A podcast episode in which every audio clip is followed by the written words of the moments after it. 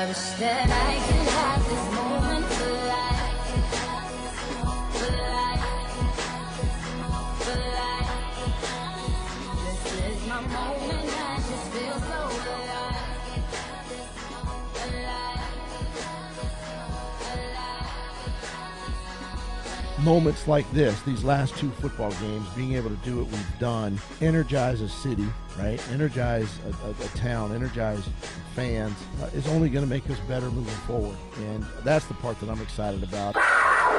No one, no one thought we should be here, and we just kept believing. And it was really cool, really cool to be a part of, and, and it was special. And like I said, just the beginning. You know, I, I go back to April, and I, I told the team in April, I said, expect to play playoff games on the road in Cincinnati, Buffalo, and Kansas City. You know, I think that was this this year. Obviously, was huge for for this organization, for our city, for just our franchise. You know, moving forward, and, and it kind of sets the bar of, of, of who, who we're going to be and, and what we're going to do moving forward. And and that's the mindset, and, the, and we won't settle for less than that. And this this won't be this won't be the last you guys hear of us. So we'll be back. This boy got a hit.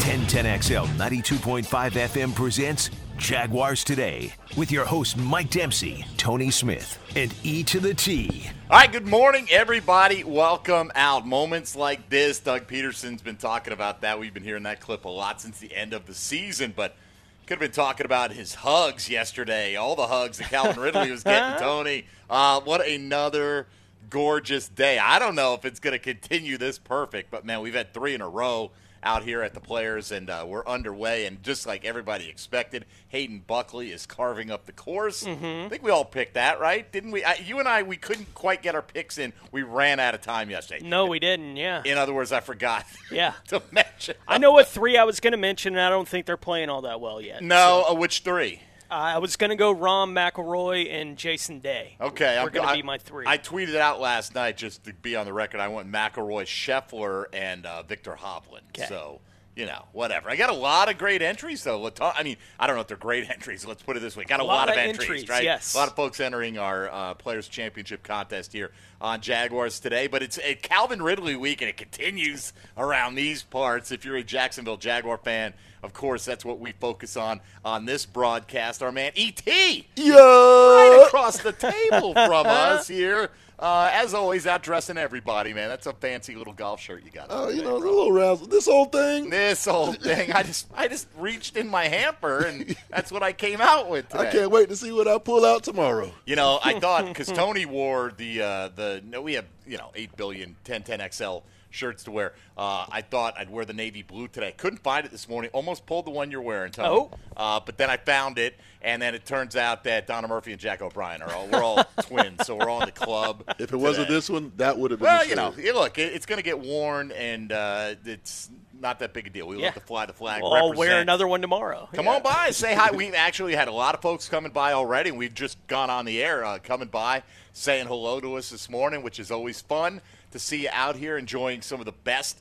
Uh, best weather, best sporting events, uh, all that stuff here on the First Coast, and uh, Jacksonville kind of gets together for a little party. Yeah. on Thursday, Friday, Saturday, Sunday, particularly. I was talking to uh, the woman that was driving us in this morning here to the media center from the media parking, and she was it was her first time that she's been at the event. She's like, it's kind of slow this morning. I was like, oh, it'll pick up. I was like, are you are you here for the whole weekend? She's like, yeah. I was like, you're lucky you're doing the media transport. Right, like if you were just transporting the public, which you don't have to do a lot around here because they got the free parking, right. you just got to get registered, right? You just walk in, it's unbelievable. But if we had to transport the public in these buses tomorrow night, whew, you'd be seeing a scene, boy. Well, bro, they've been out in the sun drinking since they got here, whenever it was. They're serious in that public parking lot. Like when I when I came up with Palm Valley Road there, whatever. No, what what's the uh, PGA Tour ATP? I don't Mm-hmm. know whatever road that is that the parking's on. Uh, and I just know where to turn. Right? like Yeah. I'm that guy. Like I don't know the name of any street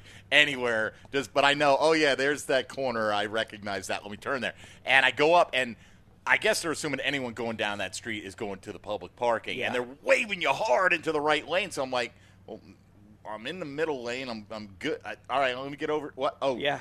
No, they're now. I got all these cones. I got to go into the public parking lot, and guys on a bullhorn. He's like, "Have your thing out. We are getting ready to scan." And so, yeah, they're serious. If you think you're just going to slide on in on the day of, uh, that will not be the case. But I know, look, Jacksonville, you're a well prepared sports city. You know the drill. You know how to get around. You're not caught unaware very often. I would So hate to be that person that think that they're going to slide in. Oh. you got- oh, and then you got to turn. Oh my goodness. There's a little. I mean, it was easy because I, I pulled it. I said, "Look, bro, I got to make a, a U-turn, and there's like cones everywhere. There's Oh, nowhere to turn." up. He goes, uh, and I hear him, "Blue Honda for the exit." I'm like, like, there's no question. I'm not getting in. I'm not trying to. I'm just Right. trying to go my own way here. All right, so uh, we're here. It's gorgeous. It's actually pretty steamy this morning. A little warmer than I thought it would be Yeah. right now. You know, Alexa.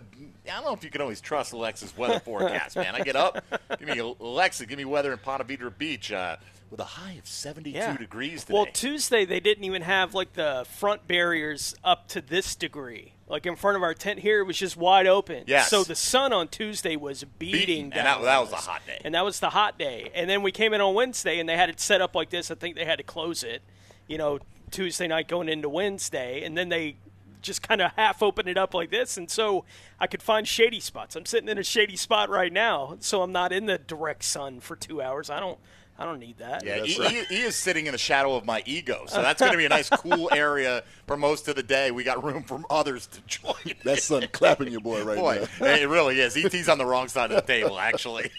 he, I can scoot over. You can squeeze in between me and Tony, and we'll look like the three best friends that, that anyone ever knew about. Yep. All right. So, uh, anyway, look, uh, who doesn't want to just go out and find Calvin Ridley right now give him their own hug? Uh, If you did not read that Players Tribune article yesterday and you consider yourself a Jaguar fan, I presume you're a Jaguar fan who does not have internet access, okay? because that was such worth the read. Unbelievable. Uh, when I mean, taking you back to his childhood roots of look. Understand me as a person. This is where I came from. You know, because people hear, oh, this guy's dealing with mental health issues and depression or, or speculation, because nobody really knew what it was. But Sure. I wouldn't be depressed. Give me two million dollars a year, or give me whatever. I you can see how depressed I'd be. Well, people are still human beings, and Yeah. man, what an amazing story.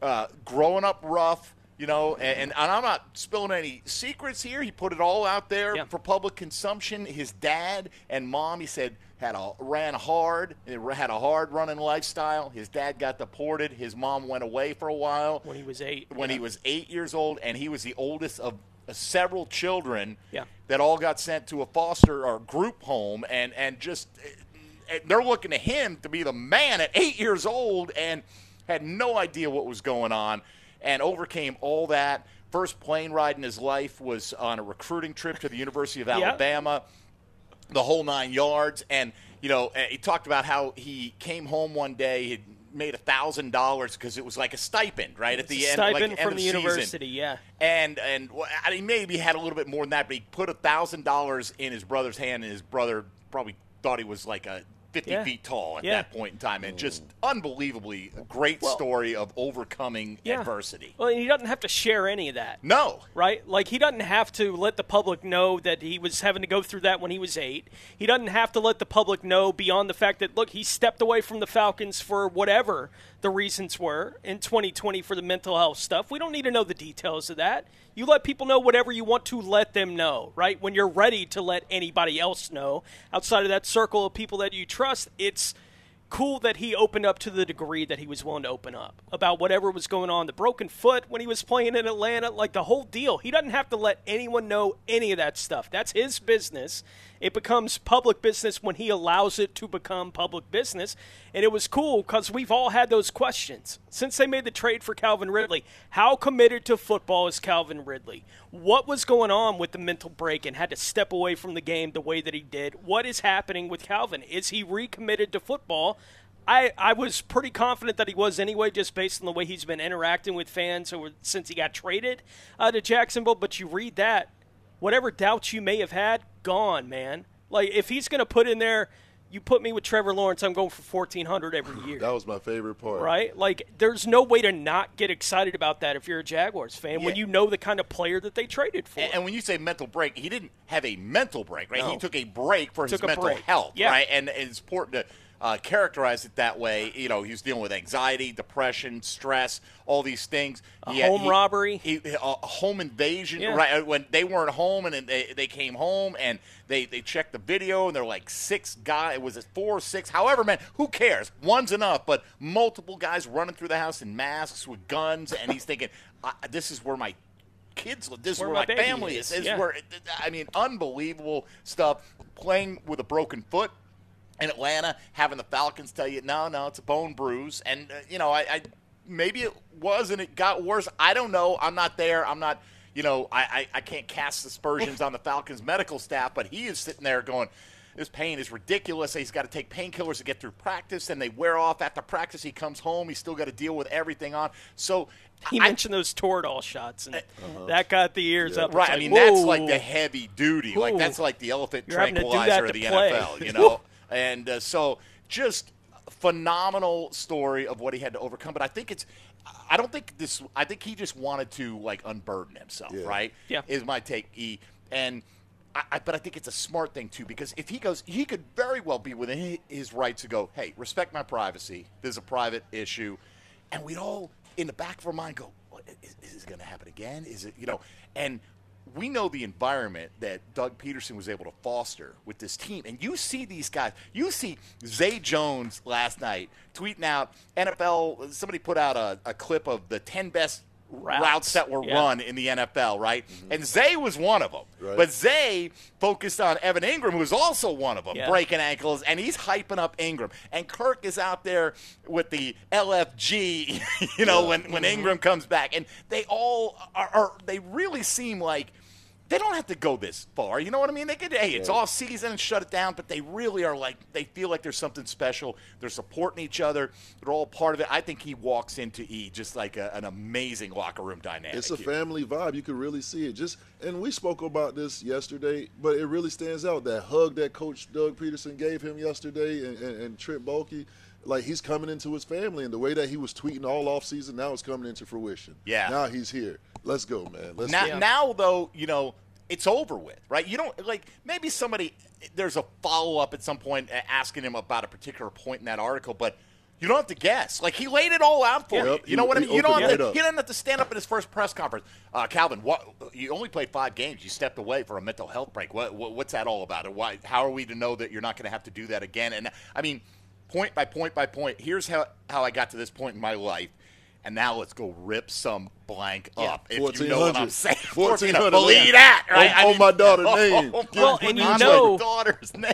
You know that it's always been the case in the NFL that the veteran players that have been retired talk to the young guys on the team, right? Like that kind of thing has always been happening. Then you would probably send the text or the call when you were one of those, you know, legendary players to a player who's coming into the organization you were a legend with, like welcome to the family, right? Like welcome to the club. Well, now that happens on social media, right? So you get on Twitter last night and it's Jimmy Smith welcoming Calvin Ridley to the Jaguars family and Calvin being like, let's ride. Mm. Like, th- when has the public ever had the opportunity to be exposed to that? Jimmy Smith talking to Calvin Ridley saying, welcome to the Jaguars. Like, how cool of a moment is that? And I don't love social media with everything that's entailed with it, but that kind of thing, that's awesome. All right, let's let's put a pin in it right here. 'cause Sure. Calvin Ridley. I feel like it's Calvin Ridley week, right? I uh-huh. mean, it really does, and and, it, and th- there's so much positivity. I was thinking about this. Look, clearly coming out of 2017, we were hyped about 2018 from where the Jags finished. Right. Felt like No they were doubt. robbed. I don't know at this point in off season if I've ever been this excited about Jaguar football. Seriously, like the the the good spirit that this team has right now. You know. To go along with the talent, you just can't have feel good, happy, happy, happy, happy, Right. and you're going to win games. They got talent. They're getting better, as it with the case with the uh, alternate All Pro in Calvin Ridley coming to the table, and it, it just it feels like something special is happening here in Jacksonville. All right, so we're out at the players here, day one. We'll have leaderboard updates. Our man Jack O'Brien's going to keep you posted for the next three hours. That means we get his Golden Tones. Jack and I are going to have a, a, a voice off, I think, uh, throughout the course of the day. Jacko, who's got the better radio voice, me or you, baby? I, I say it's me. Oh, by far you do. Oh, get out of here! Sure. You're, you're like Mr. PA guy for the Gators, for the Jaguars. You're you're historic, Jacko. Well, I appreciate that, but no, I've always enjoyed listening to your show. I think you're one of the more uh, heck. We, you and I go way back. Uh, Jacko, just give us a You Joel want me to stroke Smeenge. you a Can you just give me a Joel Smeenge, please? Number ninety-nine, Joel Smeenge. That's Jacko. He's the original, right up there. If you remember back in the day. Uh, and yes, I do need you to stroke my ego because that shadow needs to grow. More people are coming. E. We got to get them out of the sun today. we Come on, gotta, somebody. We got to get them protected. All right. So uh, you're wondering how is the program uh, on if E is out here? We'll tell you about that as we go on. We got Demetrius Harvey coming up today at 10:40 this morning. We're going to be talking tons of Jaguar football. Uh, the question of the day and we kind of do this at the players, uh, is out there. Which three Jaguars, past or present, would you invite to join you for your dream golf foursome? You could say, you know what, I don't play golf. That's all right. You can drive around, have a few cocktails, and watch those guys play. With the bottom line is, which three Jags, past or present, historically, would you like to spend four or five hours with and, and hang out, tell stories, and just uh, you know have a little uh, little downtime? So that's the idea today. If you want to get in on the phone lines, talk any aspect of Jaguar football. 641 1010. That works for the text line designed by Lifetime Enclosures. Of course, hit us up on Twitter at MD underscore 1010XL, at 1010XL Fat Tony, and at IME2. The T. Come on, somebody. We are live at the Players. Mike Dempsey, Tony Smith, ET. This is Jaguars Today on 1010XL 92.5 FM. Everything you need to know about the Jags. Jaguars today on 1010XL. All right, live at the Players. Mike Dempsey, Tony Smith, ET here with you. Jaguars today. The tournament underway as of this morning. I mean, you couldn't have better scoring conditions, Tone, but some of the top guys out here struggling to hit the fairway, uh, including Rory McIlroy at times, Jon Rahm as well. That's Rahm. That's the thing. I, a lot of people picking Rahm this week, but uh, he sprays it from time to time. He does. He's a phenomenal player. I mean, obviously best out there right now, but uh, I don't know. I didn't pick him this week. A lot of people did. Uh, yeah, I, I usually don't pick the winner here. So Right, I- yeah. who did I? I think I had Morikawa. Was it Morikawa last year? I forget who I picked. Good. Just terrible, you know. Just like it's. I did pick Craig Perks the year he won. No, I did Mm-hmm. not. I didn't. have No idea who he was. Are you kidding me? I did not. Also, did not have Min Woo Lee or Taylor Pendrith right now. Uh, Min Woo Lee with another birdie now uh, at six under par. So there you go. That's your Josh Scobee update. That's how we.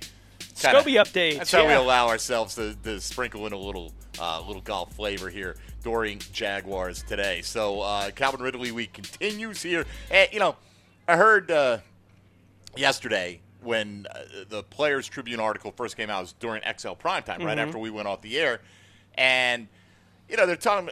Matt Hayes is talking about that that line in there about well, if I'm healthy, and and, and I say I don't like to hear that. Well, all he's saying is if I, you know, like you can't control whether you get hurt. Sure. And so if I play 17 games, here are the numbers I expect to put up with Trevor Lawrence. Now, I don't expect him to put up 1,400 yards. Now, may- maybe I'm wrong, Tone. Maybe he will come back and be fully the guy he was and be even better because he's got an ascending Trevor Lawrence thrown to him. But I think got to get the ball to Kirk, got to get the ball to Engram. ETN's going to get his touches. Zay Jones not going to completely disappear out of this offense. So I think it's going to be tough for any one receiver to separate himself that much from the pack, but that's okay. Give me a couple 1150, 1200 uh, yard guys. Sure. Make this offense balanced and dangerous, and then, you know, throw in 750 from Engram, 700 from Zay, whatever they give to ETN catching the ball out of the backfield, and let's have them guessing on every play. I mean, what Calvin Ridley also does, let's Christian Kirk play almost exclusively out of the slot, Right. Right, and and he had the second most slot yards in the National Football League last year, second only to CeeDee Lamb. Uh, I think uh, you know if there's a prop bet in Vegas for who has the most slot receiving yards, and I don't know if they do or not, but it wouldn't surprise me, right? I mean, the, the minutia they break things Yeah, down. no into. doubt. I think Christian Kirk is a, a deadly candidate to uh, be that leader this year. Well, and I think it. Did you see the cut up that Brian Baldinger did yesterday of Calvin Ridley? I, I, I did, and I love Baldy. He does a great job. I didn't listen Bro, to it. I was just Duval. watching it. Duval? Yeah. What? What? Duval! I Come wasn't, on, I wasn't listening. I was only watching, Duval. right? And so I was just watching Calvin run those Duval. routes, and it's Are you kidding me? No, yeah, he had Right. he had three routes that he broke down oh. on there, and it was like Holy cow! the the key word being break oh because Oh, there were not there were a lot of shattered ankles on the defensive side. The one in the end zone was silly. I almost I had to watch it like three times to see what am I seeing. here? Yeah. you know what did what, did he just like phase through the other guy? Right. like how did he get there? And it was crazy to see that on the same day that the NFL had put out the top 10 list that you had mentioned. Right? Yes, like the- the, routes from last year, then and Evan and Zay were both on that list. And I, was that a countdown? Because it was it, It was 10 10 to to 1. one, right? It was and 10 to 1, yeah. Evan at seven, the one w- was so one- filthy. it's, it's absolutely, it's like he teleports. It's like I, It's if you if you saw the Mandalorian last night. Spoiler alert! All right, uh, Baby Yoda uh, does a little force shove on, Uh-huh. the, on this this creature. That is what. The, the guy covering Evan Engram Yeah. was like he got thrown out of the picture, and Evan's like, "Let me just uh, slide inside." Yeah, the here." route's ridiculous. And Zay's route is ridiculous too, where he sold that he was about to sit down on that route, and that corner bought so hard. And then Zay just ran right by him. It's on that you see those kind of things happening on the same day. We know Christian Kirk is a really accomplished route runner, right? So he's not even on that kind of list. On the and then you're getting the Calvin Ridley. Look at this guy as a route runner, right? In this offense, it's. I mean, I, I'm with you. I don't think I've ever been this excited at this point in, March, a Jaguars offseason. Right? Like like in 2017, I think part of it was the way it ended was depressing, right? Mm-hmm. You felt robbed. You felt like we should have been there. We should have been in the Super Bowl. And then you see what Philadelphia wins it with Nick Foles, and you're like, wait a minute, we could have beaten that team. We could be the Super Bowl champs right now. And this year, granted, there was okay, it was a close game with the Kansas City Chiefs, but you know, I- I don't think it was quite their time yet for the Jags. You know, and we say that, but at the same time, you make it be your time, right? And but I didn't have. I you had to feel like okay, we were going nowhere. Three and seven, we turn it around. We're trailing Tennessee late in the game. We haven't led the whole time. And whoa, whoa, whoa, we- stole another one, right? Like, Yeah. you know, they, they stole the Baltimore game. I, when I say steal, I don't mean not deserving to win. I mean taking that victory away from the other team in dramatic fashion, Yep. right? And the Baltimore and the Dallas and you name them, right? And on and on. And they do that against Tennessee, and they're down twenty-seven to nothing. You're like, well, at least they made the playoffs.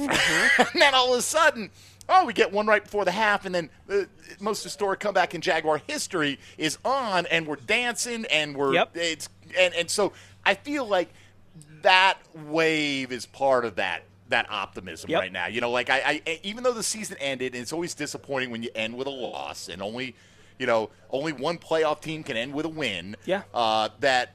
I just felt like overall, like okay, you know, I didn't feel like they left a whole lot on the cutting room floor this year, other than a, a regular season game yeah. or two that could have gone the other way. Well, there's already all that offseason momentum, and then this is the week that Calvin Ridley gets reinstated and then writes that letter. Yeesh. Right? and Trevor writes the love letter to Jaguar fans a couple weeks ago, Uh, right? It's it's it's silly season around here, and it should be. It really is. And then that's what it comes back to, too. You know, 2017, okay, all this went very well, but what happened? It's funny.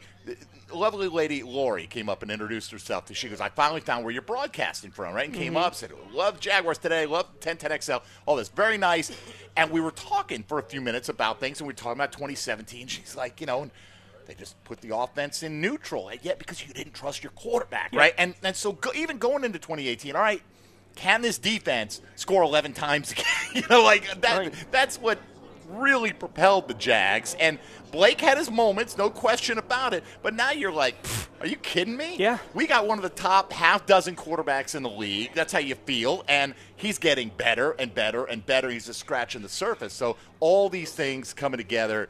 Uh, just making me bounce off the walls. I'm with right you, now, man. brother. So it, th- good tidings for your Jacksonville Jaguars. Great time out here at the Players, uh, especially for Min Woo Lee through 13 holes. Your sole leader, Jack O'Brien's going to have updates for you throughout the course of the next uh, two and a half hours. Uh, we've got our man Demetrius Harvey from the Florida Times Union. Yep. Coming up next, he was out at the scouting combine. Uh, we'll talk Calvin Ridley. We'll talk salary cap. Interesting. I was having a discussion uh, because you know you look at what the cap space for the Jags. You look at what the rookie pool is going to cost them, and the it, it it's it gets into the weeds a little bit. But there there's a very logical reason for why the Jags, despite the fact that the rookie pool is a little over $9 million, the cap space they need to sign those guys is actually only 3.1 million, roughly. We'll get into that a bit as well as we go along today. But Demetrius Harvey going to join us coming up on the other side as the Jaguar discussion continues. Great time. Seeing a lot of teal out here on the course this morning, as you would certainly expect as well. Uh, we'll keep you posted on that players leaderboard if you're making your way out here. Just be patient, you know. Uh, don't go crazy. Get here, arrive alive, and and uh, you know don't get a ticket and don't get in an accident. right? You're gonna, it's going to be a little slow going at times. And uh, that's Taylor Dahl checking in here at the 1010XL booth this morning. So we got all the stars of 1010XL on hand today. In fact, uh, just about the entirety of the station will be out here throughout the course of uh, not only today, but all throughout the next four days. Mike Dempsey, Tony Smith, ET, and the crew live at the Players, getting you a leaderboard update here in a moment. Demetrius Harvey on the other side. This is Jaguars today on 1010XL and 92.5 FM. To know about the Jags. Jaguars today on 1010XL. All right, glad you're along with us uh, radio wise here in the city of Jacksonville and all it encompasses. You know, the sun never sets on Duval County, baby. We are Duval Pride worldwide and one of the great events uh, going on right now, the Players Championship. Day one, we've got Min Woo Lee uh, now falling back a shot and tied with Taylor Pendrith at five under at the top of the leaderboard. Hayden Buckley's a hole in one on 17 this morning. Some of the highlights in the early going, but really just getting cranked up. One of our highlights, Tony and E, is uh, we get a chance to catch up with our friend Demetrius Harvey. with the Florida Times Union, fresh off a trip to the NFL scouting combine, talking all things Jags. Demetrius, good morning, sir. How are you, buddy? I'm doing all right. How about you guys? Doing well, man. It's uh, are, are you going to get a chance to come out and enjoy some of this weather and some of this atmosphere over the next few days? You know, I really wish I could. I, I'm probably not going to be able to, though. Just you know, with everything going on, um, I went to the combine last week, and then I got back and immediately got sick, and I'm still. Oh no! That. So yeah. How you doing, brother? You recuperating? I'm doing all right. You know, it was the worst. You know, the first couple days when I got back, but then you know after you know, a few days later, it's, it's gotten better. All right. Well, good. I guess it's a good thing then that you were not on hand to give Calvin Ridley a hug yesterday because I think most of Duval County was hugging it out with Calvin. Man, let's just start right there, and we'll we'll get some combine reflections from you. But uh, look, I, I, thought an impressive piece in the Players Tribune. It, it, we've all seen Calvin Ridley play, and we knew it was coming, Demetrius. But to have him reinstated and the excitement level for Jaguar fans right now through the roof of thinking about what he's going to add to this offense. Absolutely. You know, obviously we all knew that it was probably going to happen. Uh, there was no reason for him not to get reinstated. I think it was just a matter of when. You know, was it would it even be before free agency because the NFL sort of has no guidelines, no set guidelines on reinstatement. Um, so you know, one, once he actually got reinstated, now everybody can realize, oh wow, this guy's actually going to become a Jaguar. This guy's going to be throwing or catching passes from Trevor Lawrence. Um, he's he's a guy who's obviously showed a lot of speed, um, great route running while he was in Atlanta, and then you know the piece that he came out with yesterday which just incredible. You know, obviously he didn't have to share all of that, but he did. And, um, it showed just sort of what struggles he was going through, not only mentally but physically with the broken foot in 2020. You know, when he was able to put up that monstrous uh, season. So you know, it's it's it's one of those things where you know that now this guy's going to be able to come in and provide a spark. Um, as if they needed even more of a spark, you know, it's, it's just a, an added bonus to an offense that was already thriving. Yeah, you know, Demetrius, Mike and I talked about this last week. The timing of what was going to happen with Calvin Ridley and what kind of impact could that potentially have on whatever the Jags were going to do in this offseason and even leading into the draft. You know, not knowing we had seen the league take months after the de- the moment that a player could apply for reinstatement. Like we've seen that take 3 4 months before, right, for a player. So no one had any idea when this was going to come down. It comes down this week. What does the timing of Calvin Ridley being reinstated and being able to be around the Jaguars for their entire offseason, what kind of impact could that have on whatever expectations you were two weeks ago for what Calvin Ridley would do his first year here in Jacksonville compared to wherever they are now? Oh, it, it, it has a huge impact. You know, it gives them the ability. Obviously, um, the the the team was always working towards you know having that eleven point one million dollar cap hit on their salary cap. So it's not like they weren't gonna um, or or they were gonna use that space, and then now that Calvin's here, they can't. Um, but at least it gives them some clarity. You know, you know that he's going to be there for the initial day on April 17th when they can actually start off-season uh, training. Uh, Trevor Lawrence has already said that he's going to be working out with Calvin in a couple weeks. You know, he talked to him yesterday on FaceTime. Um, you know, you, can just see those little things that at least everything is settled. I think that this actually makes a huge impact because he can, um, you know, eventually get the playbook on time. He can he can talk to coaches on time. He can do all this stuff. There's no sort of delay in, in, in what he brings. So yeah, it's all great all around. Now, uh, Demetrius, I um like I see something different with, with this team. Like Trevor, Trevor gave us that piece a couple months ago in the, the, the, the Players Tribune. Now Calvin, he gave us this this piece that gave us that gave me like goosebumps, and it just seems like a sense of pride. I know I've always had pride in our Jags. I got us going 17 and 0 every year. But why? Like, what is the reason for this team to be so? Why is everybody so prideful about this team? Like, what is it? Man, I, I, I really just think it's about them being young, hungry. A lot of these guys were sort of counted out. Now, obviously, Trevor Lawrence has been, you know, number one guy for all of his life. But, you know, he talked about it. In 2021, they went through all that. Um, everybody was sort of doubting him. You know, this, this team wasn't supposed to be a team on the rise. It was supposed to be sort of a laughing stock still. You know, it's been like that for the past almost two decades, basically. Um, so you know you you can sort of see I think a shift in mentality. This young team sort of coming together. Um, they understand each other. They understand Coach Doug Pederson. They understand what what's at stake and where they can go. They see all these other young teams. You know the Kansas City Chiefs. They see the, the Buffalo Bills, the Cincinnati Bengals, and what they've been able to achieve, and they know that they can get to that height. So I think that it's just a mix of all of these guys being excited. You know, they're, to play together, to play on this team, to play for for for Doug Pederson, um, and then obviously from Calvin's side, you know, he's sitting at home and he's watching TV and he's watching Trevor Lawrence just you know light things on fire as they're going on that run. Um, you know, during that Chargers game, I can't imagine. You know, he's sitting there like, "Hey, you know, this game's not over," because he he's feeling like he's part of that team. So I think that it's just a, a mix of all the excitement. You know, a young and up and coming team, and, and you know, for Calvin playing for Trevor Lawrence.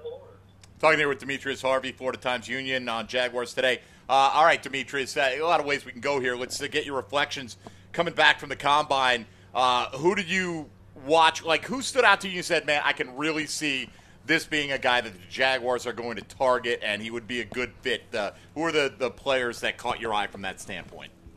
Yeah, you know, obviously I wasn't there for every single day for all the interviews, but uh, for one of the days that I wasn't at, actually, O'Cyrus Torrence, he's a guy that I've obviously covered when I was covering the Gators for, you know, a brief period because he was only there for that last year.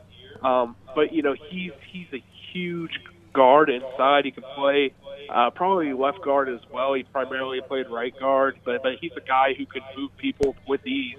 I think he's probably the most pro-ready guard in the draft. Um, not necessarily saying that the Jaguars would take him right there at 24, but you know he's a guy that I could see absolutely. Um, then obviously guys like Joey Porter Jr., uh, Kelee Ringo, they stood out. You know th- those are guys that I think come with a lot of pedigree. Obviously Joey Porter has that lineage, you know, dating back to the original Joey Porter. So, uh, but you know there were a, a few guys that sort of stood out in terms of um, what they went through in college and then now coming towards to the NFL, like a Bryan Bresee, I think that's how you pronounce his last name, out of Clemson, the defensive tackle. Um, he was impressive. You know, he was a guy who talked about his adversity. You know, he tore his ACL. Um, unfortunately, he lost his sister due to cancer during his college uh, season. And and you know he's a guy who came in as the number one recruit during his class, but he was able to turn it around at Clemson and sort of become that force inside. Obviously, uh, he dropped off a little bit, but he's somebody that I feel like the Jaguars could target just because of you know that need inside. I understand that they draft or they uh, signed Roy Robertson Harris to an, an extension, but they could always use that sort of push inside. Yeah, well, Clemson's done a solid in the last few years, and you know, and so has Georgia. So if you're to stick with those two schools, I wouldn't Yeah. be that upset. But the first name you mentioned, O'Cyrus Torrence, right? I I don't know if you're picking up on this, and this doesn't necessarily mean anything, but seems like there's more a trend in these mock drafts connecting the Jags with offensive line in the first round in particular. And uh, maybe that's just people catching up with the reality that it's very unlikely that Jawaan Taylor is going to be back. But uh, it, let's presume that Jawaan Taylor signs elsewhere, just prices himself out of the Jaguars' range. How, where does offensive line help, be it a guy like Torrence who can play inside and out, or just a pure tackle, stand for you in terms of the list of the needs for this team? It would be high. You know, it would be a, a top three need in my opinion. Um, for me, I'm I'm much more in the camp of they they really really should have brought back Jawaan Taylor. I know they still can technically, but it doesn't look like they're going to be heading in that direction. I think that they have a left tackle in Cam Robinson who's coming off of a knee injury that we don't know necessarily the full extent of when he's coming back, if he's going to be fully healthy, and is he going to be able to perform at the ability that you would expect him to? And then you have Walker Little, who's only started seven games in his NFL career. Um, he didn't really play too much in college after 2019. Um, there, there, there's just a lot of question marks at both tackle positions, and now you're going to be getting rid of a guy who you know came in and was an incredible um, starter last year, in my opinion, under uh, Phil Rauscher's you know scheme. So you know it, it, it's a situation where you have so much unknown. You're not going to have a swing tackle. I think that this is going to be a, a, a huge need for the Jaguars probably the first three rounds of the draft. Given the cap situation the Jags are going to have going into free agency next week, we don't expect them to be splashing the way they have the last couple years, obviously. But if the Jags were going to make a splash signing, say in that eight to ten million dollar range, at what position do you think it's most likely to come at? If if we're going to be making any sort of big signing, it, it would probably have to be maybe at the defensive back position. I know that Chauncey Gardner Johnson is going to be a free agent. I think that he's a guy who can plug and play, um, sort of that Brian Branch mold. You know, if if he was able to fall to 24, that would be the guy to take. Um, but but yeah, I think that it would be a, a, a veteran defensive back. You know, obviously those nickel corners sort of, um, you know, are, are better when with, with with age in the NFL, and I feel like a veteran there would make sense. But um, I don't necessarily expect them to target a guy like that. I don't necessarily expect them to be a big player in free agency. That's sort of what they've been talking about, um, and sort of letting fans and, and, everyone know over the course of the last few months that hey, we're not going to be players in free agency. We have our own guys to sign, and I think that that's sort of the direction that they're leaning. Do you think, uh, you know, we haven't talked much about Arden Key. Dawuane Smoot's another guy. Do you, do you see either one of these guys outside of Taylor back with the team? I, what is your confidence level in that? I could see Arden Key back with the team. Um, I, I don't necessarily know if, if he wants to test free agency or how the negotiations are going. Um, I could definitely see them bringing him back. You know, once the market sort of dictates what what his value is, it just really depends on, on how other teams feel about him. Are they going to sign him to a long term deal? You know, worth forty million dollars or or or something of that degree. Um, as far as Dawuane Smoot, it just depends. You know, he's he's obviously coming off of that Achilles injury. I don't know if they necessarily feel um, they're, that they're confident enough to give him that money up front, or if they want to make it incentive laden. And then obviously from his perspective, you know, he's a guy who came in. I think he had six sacks. Um, he's he's someone who probably feels like his time is due. You know, no longer signing those you know cheaper um, two-year deals, even though he has the injury. He feels like his uh, play dictates that he should get a lot more money. So it just depends on, on how those two feel. But I really do think that you know for for at least one of the two will be back next year. All right, uh, Demetrius Harvey, uh, feel better, man. Uh, we know you're on the mend. Appreciate you joining us playing hurt this morning, but uh, always good to catch up with you and enjoyed your reporting from the combine this year. I appreciate it. You guys have a good one. All right, buddy. At Demetrius82 on Twitter is where you'll find him. Uh, not full strength, but battling, Tony. He's battling right there. So, all right, uh, we'll take a time out here halfway home, but the players is just getting started this morning as uh, we've got Min Woo Lee at the top of the leaderboard. So, uh, you know, uh, some guys like Roy McIlroy struggling a little bit early on, but That's the key. Very early, a lot of the superstars yet to tee off. Hope you're planning on making your way out here and enjoying some of this weather, some of this great golf as one of the uh, absolute sporting gems of the First Coast Players Championship underway. Once again, Mike Dempsey, Tony Smith, and ET live out here in Ponte Vedra Beach as we continue along. You're listening to Jaguars Today on 1010XL 92.5 FM. Jaguars today on 1010XL 92.5 FM. All right, we're live at the Players. Jaguars today. Obviously, uh, we continue to talk Jaguar football. We'll talk Jaguar football through uh, probably the end Yeah. of the world, Tony. We'll uh, talk to you about it in June. We'll talk to you we'll about it in to you about it in September. December. We'll Right. talk to you about it whenever, and it's March, and we're at the Players. And uh, we've got a three-way tie at the top with Min Woo Lee, Collin Morikawa. Wrong year for me to pick Morikawa, Yeah. I guess. And when was it? Last year? I don't know when I picked him, and I said I'll never pick him again. Uh, and then Chad Ramey as well, all at five under par right there. Uh, the NFL salary cap continues to be this beautiful mystery, right? I, It really is to me because I I look at a site like overthecap.com, and, and God bless them because I can't keep track of all this stuff. So we rely on these Sure. sites that do. And so you took the number they had the Jaguars over the cap prior to Shaquill Griffin's release yesterday. You took the cap savings, and we did the math, and We we, came out. It came out to like eight point one million dollars, Yep. what the Jag should be under the cap. So they're Mm-hmm. fine heading into free agency next week. Look today, and they factor in uh, the Shaq Griffin release, and it has the Jags with seven point four million in cap space. I, you know, I can't figure it out. Don't right? know, yeah. just can't figure it out. So anyway, somebody uh, um, brought up last night as people were talking. Uh, on you know social media, we're all going back and forth and talking about Jawaan Taylor. Like, all right, here's where we stand in terms of cap space. And they said, is it possible that we can create enough? Is there a hail mary in there to maybe get Jawaan Taylor under contract before it's all said and done? And somebody else replied, hey, the Jags are going to need about $10 million to sign their rookie class. Here's the thing with the rookie class. There, if you just take, you know, what the, the cap hit is going to be, it's like three million bucks for the 24th pick and this and that, and it all adds up together to about nine million dollars, right? Right. Some, something like that.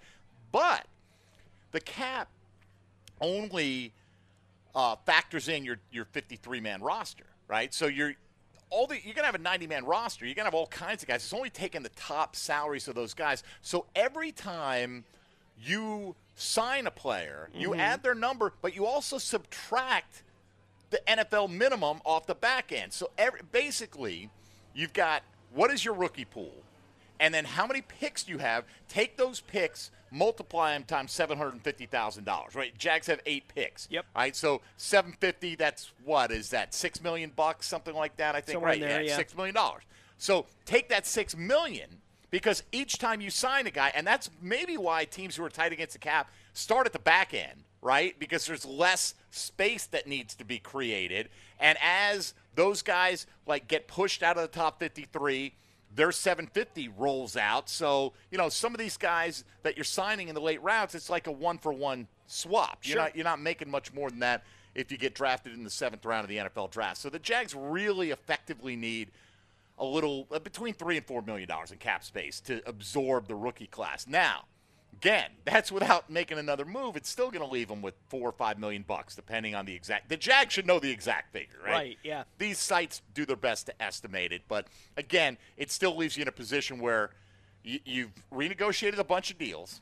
You have released the, the biggest high ticket item in Shaq Griffin that you can do to create cap space, and you're still only about four or five million under the cap effectively. So Well, and that whole conversation points to the you know the luxury of being a player that is pretty solidly in that top 40 right? Like you know what your position's going to be even if you're not getting a paycheck necessarily year round or that you negotiated a contract where you do have the workout bonuses and these things. The way the contracts are set up i think you can set it up now where you can get paid throughout the year but the way their like the base salary works, if they just get it in a standard way, is they get it through that 18 weeks of the regular season.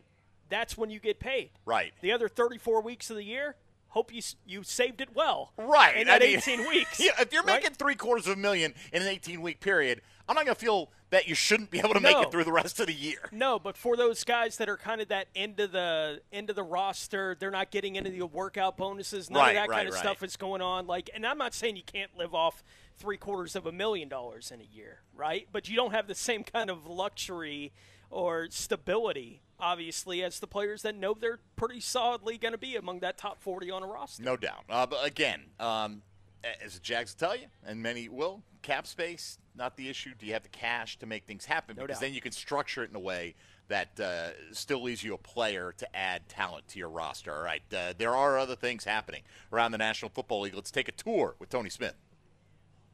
Now, gems around the NFL. Brought to you by Beaches Jewelry and Pawn in Jax Beach.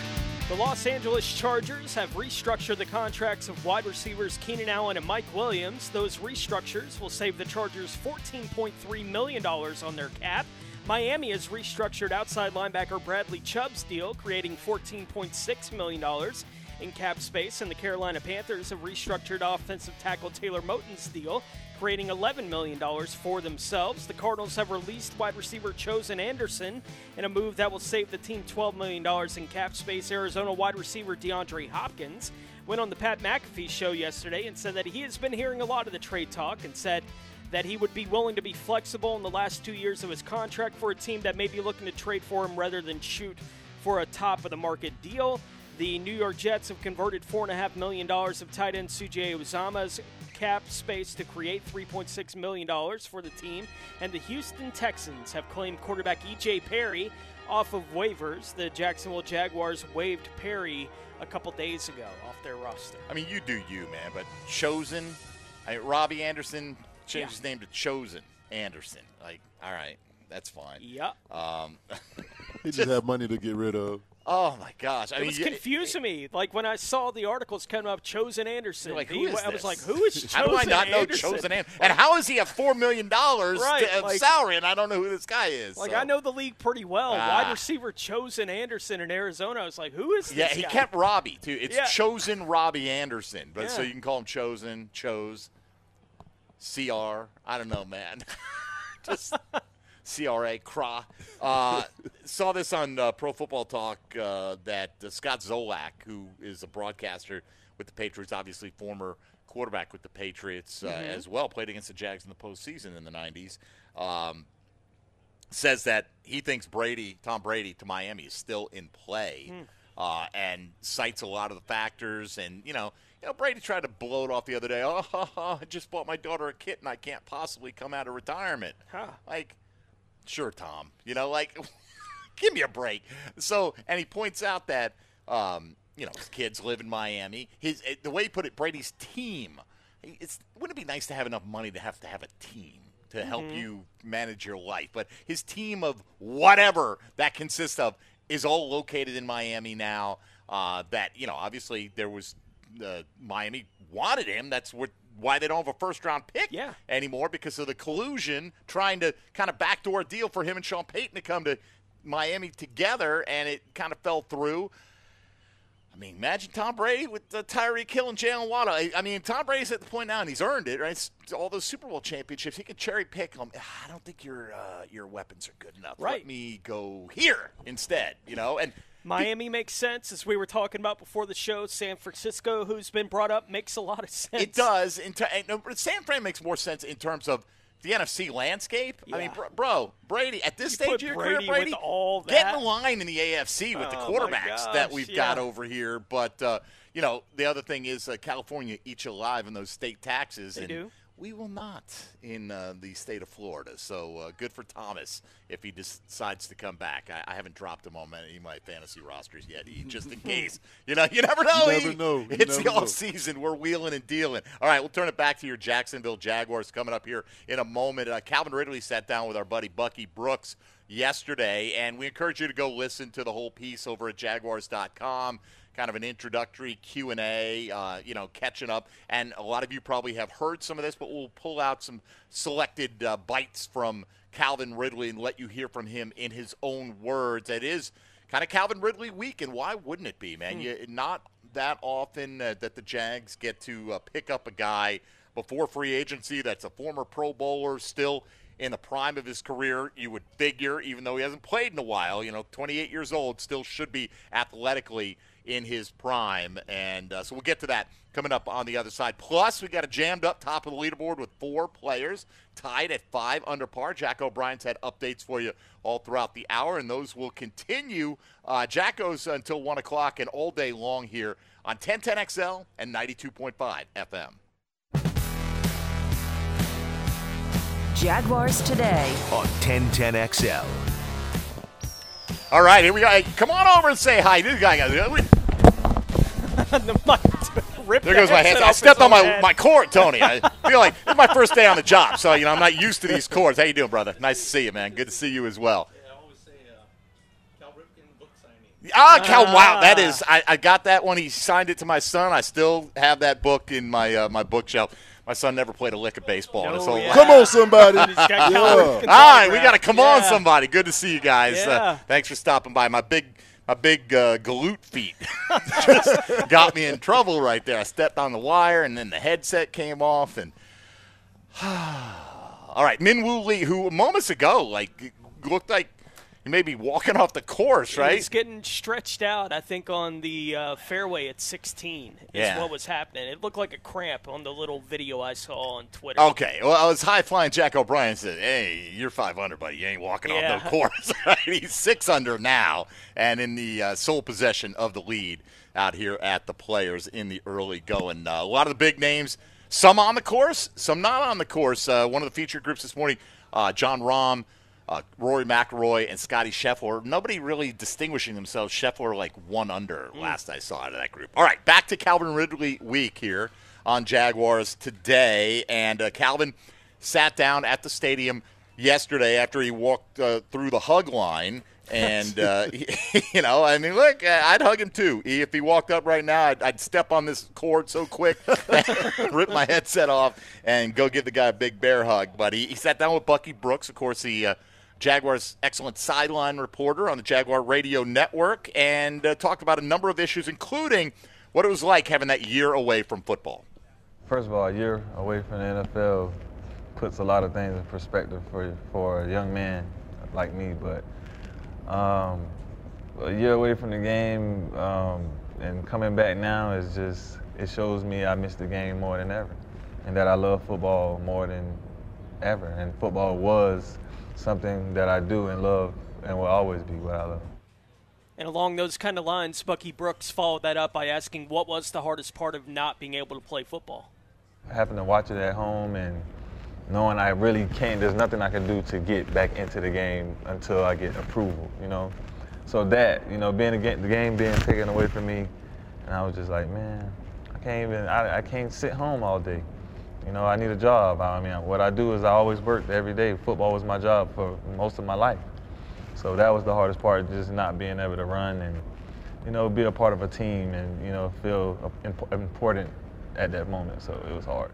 Again, can't stress enough as a Jaguar fan. I know a lot of you probably already have, but go find that article. Go to theplayerstribune.com and, and read about Calvin Ridley's open letter to football or love letter to football. I forget exactly how it was titled, but you get the idea. And he talked about all his experiences. But, you know, we've seen the videos uh, of him. He is like – at this stage, guys are usually taking it easy. Their bodies are still recuperating. They're maybe just starting to ramp things back up. They've got a timeline to get ready for the all-season program. My man's out here breaking ankles, you know, running routes, and, and he is itching to get back out there. So it's it's good to understand through his own words why the game, you know, was taken away from him, and and as he said, my own fault, but if there was any question about his love for the game after he stepped away for the mental health issues, you, you can tell, man, this guy really does want to get back at it. Uh, what was the thing, the single thing he missed the most about the game? Just getting up, the preparation to prepare. I mean, working out. I mean, having a reason to work out and preparing, working out for Sunday. Um, getting up, driving my car to work early in the morning. I miss every bit of it. I mean, I, I miss every every second of you know what I did to prepare for Sundays. Not going to be too long now. Calvin Ridley's going to be on a football field again, and he was asked, what will it feel like to play again? It's gonna be amazing uh, for my mom, for my family, for me. It's just gonna be a weight off my shoulders. because I waited so long to get back to this point and just, you know, be excited to run through that tunnel and, you know, show every, every Jacksonville Jaguar fan who I am. When when something is when you truly love something and it's taken away from you, it means that much more when you get that second opportunity. And I can hear it in his voice. Ever since the offseason, how he's tweeting with the fans, how he's interacting, and his letter, it all means something. He gonna put that fourteen hundred up for us. By the way, Calvin, I slid into your DMs, man. You can get back to me anytime you like on that. Uh, you know, but I don't even think he realizes what uh, he's in store for. Right? He's like, it's going to be amazing. I, I, I think it's going to be overwhelming Yeah, he'll, to him, right? And Like- we were winning last year. All right, it's gonna be crazy. I just, I just don't think he can comprehend what it's going for, for him personally. To, to, and I can't imagine, you know, what Uh-huh. what the feelings would be. I mean, I can imagine, but you can't really know till you do come out of that tunnel and people are going crazy for you. And that first dime that Trevor drops on you, and you're like, oh, I'm back. I'm back. Oh, uh, getting excited again. So, uh, Tony, we talked earlier about how these guys are all kind of bouncing off each other on Yeah. social media. They really seem, you know, now Calvin Ridley's new to this dynamic, but you know, the when you talk about Kirk, Zay Jones, Marvin Jones is part of this, uh, had in the past now, but Evan Engram as well. Those guys really all seem to, to prop each other up and feed off each other. Uh, and uh, Calvin Ridley yesterday in his conversation with Bucky Brooks, again, the entire interview available at Jaguars.com, talked about what kind of conversations he's had with Jaguar wide receivers. I talked to a couple of them. You know, it's been just, you know, really, you know, welcoming. Just, you know, we're happy to have you, kind of. We haven't really got into the ball or nothing like that, but, you know, happy to have you. You know, I know where they know where they're going, and that I'm gonna be a part of that, and it only could just be, you know, a little better, you know. So it's been really just welcoming, honestly. Yeah, and as I said, seeing Jimmy Smith tweet at Calvin Ridley last night uh, made me feel a certain kind of way, right? Like to see those two guys reacting uh, in a very public way like that on Twitter was pretty awesome. And Calvin was also asked about. He's talked about in the article. He talked about playing with Trevor. You know, he's mentioned it a couple times over the course of this process here in the last couple months. But he was asked by Bucky Brooks yesterday his thoughts on his new quarterback, Trevor Lawrence. uh, his ability. Um, he's a great quarterback, young, smart, got an arm. Um, I just know that my tools, you know, coming to play with him, I could just see, you know, us doing, you know, really, really, really big things. And, you know, he has the, the arm strength to reach me, and and I can get open on a lot of different guys. And we have a lot of, you know, teammates that can help, but I just think he is a, a, a great talent, the arm strength, and me and my ability with that, I think it can, it can really work out good. You really got to listen closely. You- Like That chuckle was amazing. Right? It's just like that little oh yeah. Now Matt Ryan won an MVP, right? Matt Ryan was not chopped liver as an NFL quarterback, but Calvin's like, he's got the arm strength to reach me. Like I'm going to fly by people, and this son of a gun at 23 years young is going to be dropping dimes all over me, man. Oh my gosh, uh, just so good. But you're right. I mean, and that was toned down. Right, 'Cause go go read the Players Tribune E on my daughter's name. That's my fourteen hundred favorite part. yards, Oh, baby. my daughter name. Woo. 1,400 yard seasons are what I'm putting up with Trevor Lawrence. So, uh, what about the head coach who hugged it out for quite a while yesterday? I love it, man. I'm not mocking it. I think it's fantastic. Uh, Doug Pederson greeted him outside the stadium yesterday. How many, seriously, how many guys, even like free agents, they're not meeting them in the parking lot. You know what I mean? When they come in and and after they've signed and they're making their first visit to to acclimate themselves to the locker room and things like that, they're- they're getting escorted in maybe, but not by the head coach and GM. But Calvin Ridley got the the welcome mat rolled out. So what is he looking forward to the most in terms of working with Doug Pederson? Yeah, um, winning. Uh, like I went to Alabama, I was a part of a winning culture there. You know, I know Atlanta's a winning culture too, but we didn't. We had a rough, a rough couple years. But I know Coach Doug has the formula to win, and you know I want to be a part of that, and that's what, you know, it's, that's what it's about. That's why we work hard to win those games and be in those important games. I want to be in important games, so I want. to I think Coach Doug and Trevor and the whole Jacksonville organization is going that direction. I, I want to be a part of that, man. He got to watch the Jags play a couple important games in the playoffs last year, and he was asked by Bucky about watching that Jaguars playoff run from afar. Yeah, I mean, first of all, the Jags took me early, man. I was suspended, and they, they, they gave me a chance. They took a shot on me. I mean, I, I think, you know, I thank them so much for taking a chance on me early in that situation. It made me, you know, it gave me some energy. I had a team to watch. I had a reason to, you know, want to come back and be a great player. And like like like you said, they were they started playing amazing. So it was really fun for me to watch them, you know, get better. And I'm I'm ready to get, get out there, man. That's all I can do. I don't really like to talk too much about it. I just want to play. Could have fooled me. I mean, you seem like you, you kind of do, but that's all right. Don't want to talk about it, want to be about it. Right, and Let's I go, get that, yeah. but he, you know, like You can do both. you can do both. You can do a little bit of both. And look, he's trying, and he went out of his way in the article not to try and absolutely bury Atlanta. Like there's some issues, right? Like he said when he got hurt. Like there's some guys like, you know, what's up, man? You know, like uh, you good? like they didn't quite buy. Like you know, NFL's that tough guy culture. Tone. How many times have we heard over the years? Guys hurt.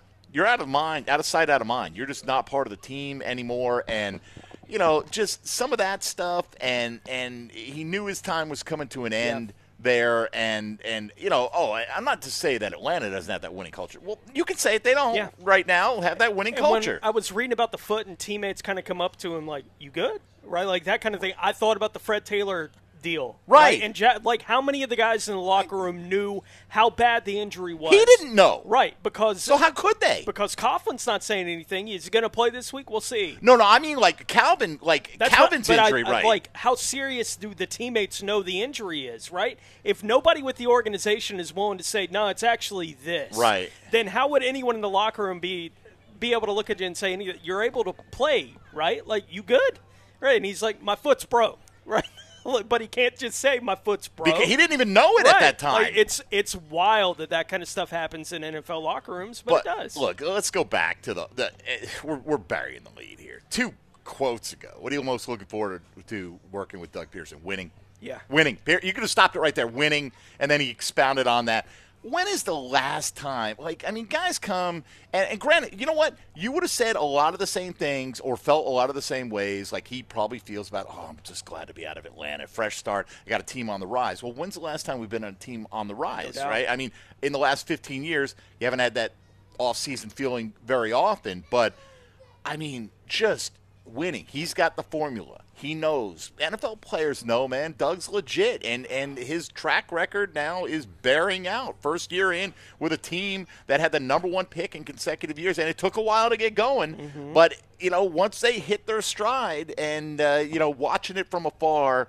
Imagine being a receiver who knows he's got the goods and realizing I get to play with number 16 and be coached by this guy. Ooh, Whoops. man, it's uh, right. It's Mike just did the shimmy, y'all. I Y'all should have seen it. do. uh, so we've been talking a lot about the culture that they look. Sometimes I think culture is overplayed because every coach talks about culture, culture, culture, culture. If you win, you got a good culture, Yup. right? But if you aren't a winning group, how do you get to be a winning group? And I think that's what Doug Pederson and Trent Baalke, let's give them the team some credit here for the kind of guys that they've targeted that, you know, look, we had 2017, we had a lot of winning, but the culture started to fracture. This is a team that feels the complete opposite of, and uh, Calvin was asked his thoughts on what he knows about Jaguar culture right now. From I just asked a couple players, but just Coach Doug's, you know, the work ethic. They, the guys, they're gonna work hard. They're gonna have a little fun, but you know, the work that they put in. You know, they come here and they know what they want to get at the end of the season. So you know, everyone's working hard and you know, buying in together. So that's what, that's what I know so far. A couple more here from Calvin Ridley sitting down with Bucky Brooks over at Jaguars.com yesterday. He uh, said that he just can't wait to get here and get going with the Jacksonville Jaguars. I mean, that's the part of football I love. I, I love the competing. I mean, I wish April 17th was tomorrow. That's what I'm here for. I, I want to play football, you know. So, I mean, I can't tell y'all how excited I am. I'm sat out a whole season. I mean, the season just ended. I mean, I, now I'm back in, and this process is slow for me to perform, you know. So, just taking it slow, one foot at a time. But I can't wait. And then uh, final thought here: uh, what kind of feeling of support has he just felt from the Jaguar fan base? Yeah, it just shows me that you know they they they're welcoming. I mean, I'm they know that I'm a good player and that I can help this organization, and they just you know the team is on the rise and they're, they're, they're building my confidence and I'm trying to build theirs. So that's a great thing.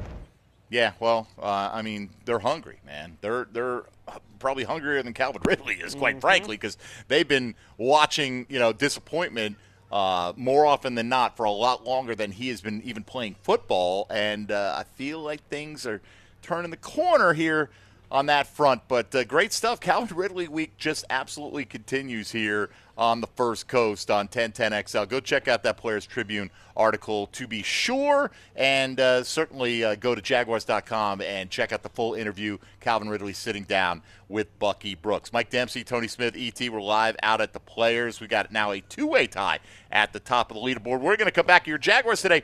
Question of the day today. Uh, we typically do this uh, during Players Week. Is uh, if you could fill out a dream foursome with past or present Jaguars, three people to join you. Which three players are you adding to your list? And uh, we'll give you our reasons for the guys we would play with. Uh, coming up as well as we take a look at that. But first, we'll get you all caught up on all the happenings out here at the players this year underway. Six under par is the lead. Who's got that lead? We'll tell you right here. This is Jaguars today on 1010XL 92.5 FM. Jaguars today. on 1010XL. Joe C bringing me a plate of. Oh no, that's lettuce. I don't want that. Never mind. Keep your salad over there, Joe Coward. The whole crew is out here, man. It's like a 1010XL fest at the players today. Frangie was just by. He got the memo on the uh, navy blue polo, Yeah. Tony. Uh, so I was lot a of day that- early on the Navy. Yeah, a lot of that. You were. You're, you're a trendsetter, Ah. is what you are. So, uh, oh, look, JJ LaSelva is down here rocking the flag. I see him. He's got the logo. When LaSelva is out in public, you know it's a banner day. Any pre gaming for you, JJ? Any pre game? No? you good? You good? Keep. Just, doing the drill, producing the drill. That was his pregame today. All right. Just wanted to know if you, you know what kind of a state of affairs we're dealing with here out at the players this morning. It's uh, I'll tell you what the state of affairs is, Tony. I'm giddy on Jaguar football. Yeah. And we've got the, the most gorgeous venue for golf that you can possibly imagine. We've got the best in the world coming to compete right in our own backyard. And uh, I get to be with you and ET and High Flying Jacko and the whole crew out here, man. What a fun day. What a fun week. Yeah. What a fun time to be Players alive. Players is awesome. Yeah. Oh, my gosh. All right. Uh, today's Chad and Sandy Real Estate. Question of the day Chad and Sandy Real Estate. Multiple offers on your home in three days, or they'll sell it free. Visit them online at chadandsandy.com and uh, find out more details there. We ask you, as we typically do this time of year, if you could reach into the past all the way up until right now, this very moment, anyone who's ever played for the Jaguars, and hey, if you want to go into the coaching staff, whatever, that's up to you. Which three Jaguars, past or present, would you choose to fill out your golf foursome? Now, you may say, I don't play golf. Well, that's all right. Who would you like to hang out with for four or five hours and tell some tall tales and things like that? Uh, let's We'll look at the responses in a moment, but we'll give our own here in the form of a 10 10 take. 10 10. 10 10 take. Now, Mike Dempsey's 1010 Take, brought to you by Northern Tool. Start solving your projects today at northerntool.com. We're made for this. All right, you and I, we've had the good fortune of actually playing golf with some Jags past We and have, present. yeah. And, uh, man, I tell you, I'm going to go present company excluded because, you know, Sirs, who wouldn't want to play with Sirs, right? Because Mhm. you know he's going to bring the best stogies around. There's no question about that. But I will go with my updated list because this changes for me. Sure. Kind of every year. I- maybe moving into the number one spot. Freddie Taylor is just such a dude, man. He's And- on everybody's list. he real and why wouldn't he be right? I mean, Uh-huh. honestly, the I, I I pinch myself sometimes doing this a long time, man, but I still just kind of shake my head like we just saw the greatest comeback in Jaguars history, and we're sitting next to Fred Taylor to talk about it for the next hour. It's We're- we're- unbelievable. We're, pretty lucky. I ain't gonna We're lie. unbelievable, right? So I want Freddie T. Okay, I want the boat because I want to have a good time. That's right? gonna be fun. Let's have the That's boat out fun. here. Let's get Blake. You know he's going to have a good time, and he, he doesn't take himself too seriously, and he seems just like the most down to earth guy to hang out with. But man, mo- just crashing his way into the rankings. If you don't say Calvin Ridley this week, like, Uh-huh. like, I want to hug him after every shot, and uh, just I mean I'm just so enamored with him at the moment. So I'm gonna sight unseen for what he does on the gridiron for this football team. Tone, give me Yeah. give me Freddie T, give me the boat, Mr. Blake Bortles. By the way, you know, somebody pointed out yesterday on Twitter, Shad is selling the yacht, right? Got to make, he's got to get that money, start getting that money to pay Trevor, right? Do we do we call Trev if if Blake's the boat? Do we call Trev Big Yachty? Is that, Li- little Yachty's taken, but right. he's six, a Big Yachty. Big Yachty. Am I wrong? I mean, I so, ain't gonna lie, I kind of like it. That's not the worst like thing I've ever heard. Uh, Big so anyway, uh, I, I got Freddie, I got Blake, and I got Calvin Ridley. Who you got? I got Fred Okay. at the top of the list, and Copycat. uh, not going to do anything complicated here. Jimmy and Keenan. All right. You know, Little thunder and lightning. Get them both together along with teammate Fred Taylor and see what happens. I know Keenan is a trash talking fool. Like I, I know that, and he is as confident as anyone that has ever put on a Jaguars uniform. And to see him around teammates playing a game that is competitive, yeah, I'd pay for it. If I'm E, I'm not picking Keenan because he's the one guy who will outdress you. Yeah. All right. He will not. You think you're sharp right now? Keenan was the clothes horse Yes, of, of all time in that Jaguar locker room. Uh, who you got, E? Of course, I got Fred, favorite all-time Jaguar all time, probably one of my favorite players of all time. Uh, so I got Fred. Um, definitely going Trevor, my dog Trevor. Um, uh, Jenkins. I'm going uh, Rayshawn. Rayshawn. I'm going Rayshawn because of his energy. Uh, he's a trash talker. He's gonna bring it. I like Rayshawn. And then, you know, I'm gonna go a little bit outside of the box, man. I'm gonna go with the owner, man, Shad Khan. Hmm. You know, I want to rub elbows with a billionaire, man. Well, you, you just took four, and that's all right because Shad, what Shad can do is provide you. He can sell that yacht, and he can provide you with like streamlined golf carts, like you, out of this world, right? Hot tub the in the golf back, course. whatever. Shad, Shad can drive us around if he wants Yeah. to. That would be fantastic. All right, so. Uh, let's see what we've got right here uh, from Jason. this is a great way to start. He wants Matt Jones, Justin Blackmon, and R.J. Soward because he wants to get down and party. that's gonna be a okay, party. so all right, that's understandable. You do you. Um, Urban Miller. Josh Lambo and Dewey Winger Oh, my together. Uh, it, we would likely end up with just three in the group. Yeah, I don't know who would get die first. Uh, uh, let's see. Uh, Scobee, Bortles, and McManus. I mean, McManus is a good time, and I played with Tommy Mack. I Yeah. played, you know, I like to bring it out once every once in a while. McManus is uh, on some hole. He's like uh, we're on like 18, maybe at Jax Golf and Country Club, something like that. And and I don't know the course very well, but whatever hole it was, it was really there's like a little narrow neck, and McManus goes, "I'm gonna hit a, a, a five wood here." I'm like, Tom. What are you going for the course record? Hit the damn driver, and he pipes that thing 340 on like a three quarter swing, and it, it was like, uh, I mean, McManus is brute force personified. Can't hit it straight very often, E. But then, so he hit it on the pine straw, and he he chips out of the woods to about six feet and makes birdie, and we're like, this guy actually looks like he knows what he's doing out here. Uh, let's see. Al says uh, he wants Yurko because he's Yurko. He wants Big Sirs because of the Club Nate like stories and the vibe, and Jimmy Smith because Jay Smooth uh, got hella smack talk under the smooth uh, game right there. All right, let's see. Uh, MJD. Uh, David Garrard and Boselli, primarily because I'm pretty sure I would win, uh, says Mike, and therefore feed my delusion that I'm better than they are. Uh, who else we got here? Trevor, Blake, and Gardner Minshew. So an all quarterback group right there. Uh, anyway, there, there are a bunch more in here. A lot of Freddie T's that we haven't got to. A lot of Bosellis, obviously. A lot of Scobees getting mentioned. Calais getting some love in there. So, uh, you know, it's just kind of a question of, you know, historically. What's the trio you think would be a fun afternoon to hang out with? And uh, you got a lot of great choices, uh, great options out there today. Hey, uh, let me just mention before we get out of here and hand things off to XL Primetime, uh, Tony Salazar. Uh, what what a day to be your first solo day running a show. Uh, hey, nobody's there. Yeah. and they're on remote, and they got all this stuff going on. So nice job. Now, E, you tell me, E.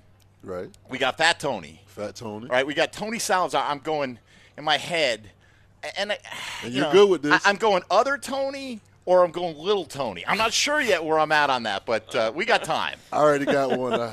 Uh, you got out, one. of, out of those two, I like Little Tony. Little Tony. I like Little Tony. Little Tony. All right, we got Fat Tony, Little Tony, and then, then we have to describe how he's not little because we always have to qualify Right, that right. Fat Yeah, Tony's I had really a doctor fat. ask me that this week. They were like, "Fat Tony."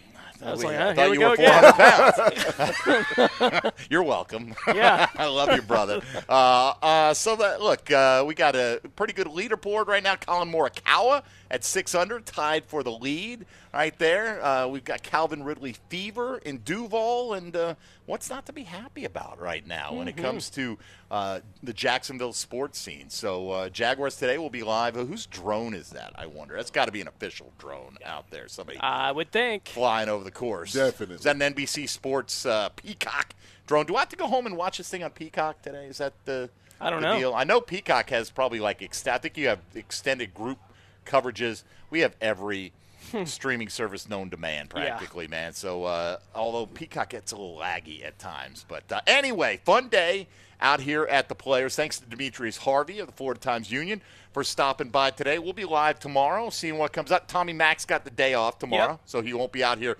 with us, but the rest of the 1010XL crew will be, and that includes XL Prime Time. So let's catch up with them right now. Now, the two minute drill brought to you by Tire Outlet. Keeping 1010XL rolling with wholesale prices and premium service. Tire Outlet, Jacksonville's largest locally owned automotive repair shop.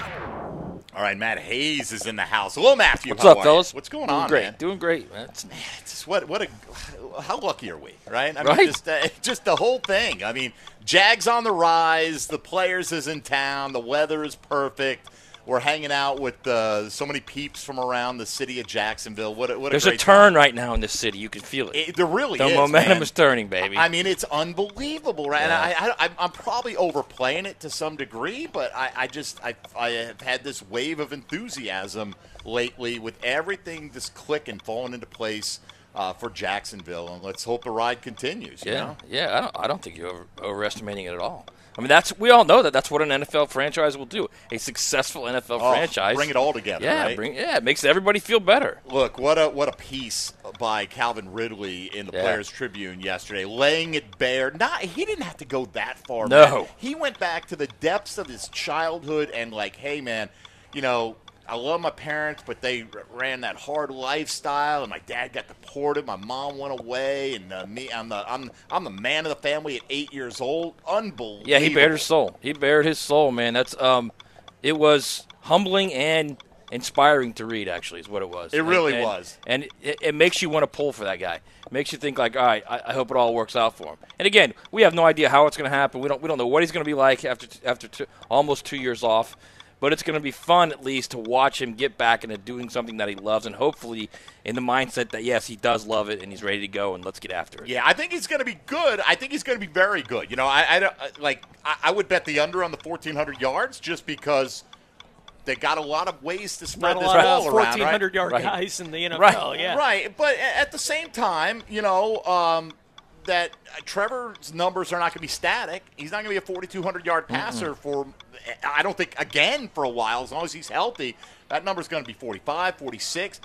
He'll have some 5,000 yard passing seasons. That's not unheard of in today's NFL. I know, he, but it's true, man. I tell me, tell me that's not Well, the truth. and and some forty TD passes. And just, maybe- just you know- we just got to get him going. That's all. Look, it's coming. There's, there's nothing It- quite like when he gets going. it is coming uh, for sure. All right, though. What do you guys have coming up today? Uh, we, we will talk Jags. We got our coach Dave Campbell coming over, so we'll talk about some Jags and the draft, and of course it's the tour. No doubt. Uh, to, and, uh, you know, some struggles, but uh, nice to see Morikawa. Uh, look, I'm a snob. I like to see a name on the top of the players' leaderboard that we all know. And Collin Morikawa is a rising star in the game. So uh, I don't like seeing Rory's at plus four though. Is he at plus four now? Last I looked, he, he was one of my three picks. So I'm like, I, I stopped at plus three. I saw enough. Worst guy on the course is plus seven, by the way. Is So that right? Yeah, he's close. Yeah, he, he, he's not in good shape right now. But hey, as Tony said earlier, he is a slow starter traditionally out here, and so hopefully uh, he can get things turned around. Have a great show today. Thanks, guys. All right, uh, Matt Hayes and the crew of XL Primetime for the next three hours. That will include another hour of updates from our man High Flying Jack O'Brien. Appreciate his service to Jaguars today as well. Uh, appreciate all of you out there for tuning in and listening and be a part of the First Coast sports scene. Again, enjoy the tournament. We'll be back at it Friday. You think anybody's uh, taking off work tomorrow? Uh, a few people. Half yeah. of Jacksonville is taking Yeah. off work tomorrow, no doubt. All right, let's get us a leaderboard update, and uh, we will talk to you tomorrow. XL Prime Time coming up on 1010XL and 92.5 FM.